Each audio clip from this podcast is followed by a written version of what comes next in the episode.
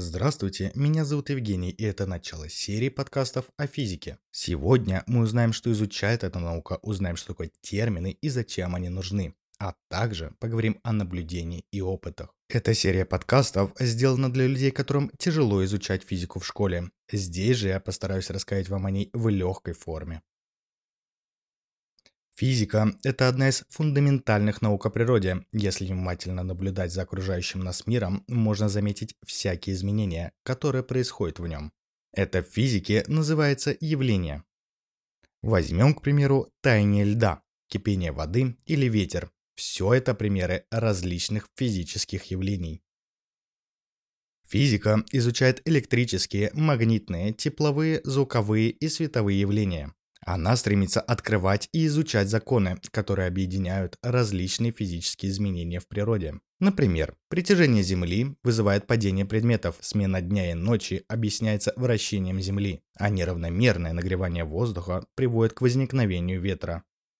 Физика – это основа для других наук, таких как биология, химия, география и астрономия. Они применяют физические законы для объяснения разных явлений, таких как климат, течение рек и строение небесных тел.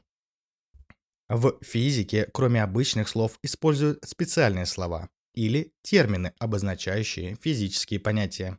Некоторые из таких слов постепенно вошли в нашу разговорную речь. Например, такие как электричество, энергия, сила и другие.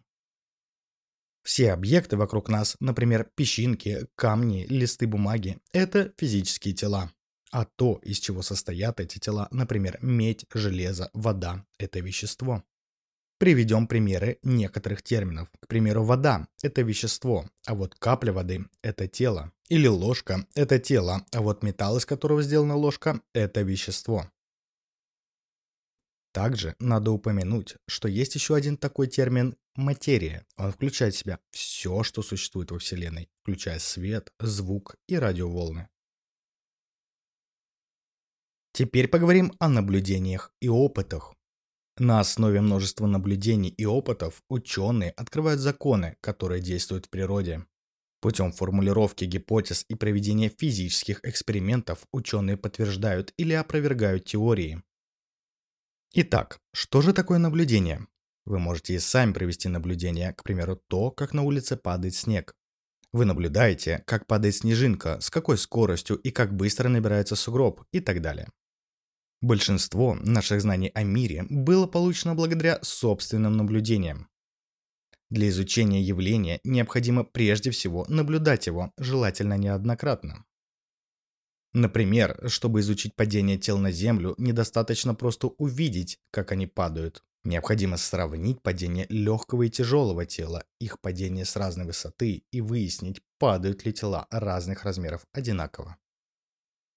Для этого проводят множество наблюдений различных случаев падения тел. Однако просто ждать, пока тело упадет само, неэффективно.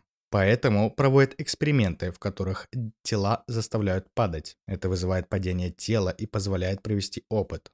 Во время опытов обычно делаются измерения. Опыты отличаются от наблюдений тем, что проводятся с определенной целью по заранее продуманному плану. Для составления такого плана лучше всего иметь предварительные данные о том, как происходит явление, то есть сформулировать гипотезу. Для получения научных знаний о мире вокруг нас необходимо анализировать и объяснять результаты проведенных опытов, находить причины наблюдаемых явлений и делать выводы.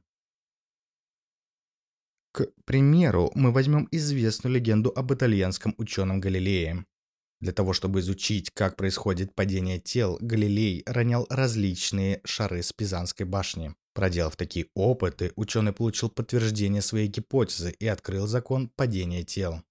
Ученые экспериментально изучают взаимосвязь между явлениями и выявляют закономерности. На основе этих данных формируется теория явления, которая объединяет отдельные законы.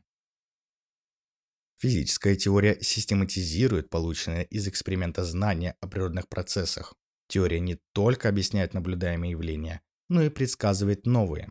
Например, Джеймс Максвелл предсказал существование электромагнитных волн, а Дмитрий Менделеев, исходя из периодического закона, предсказал существование новых химических элементов еще до их открытия.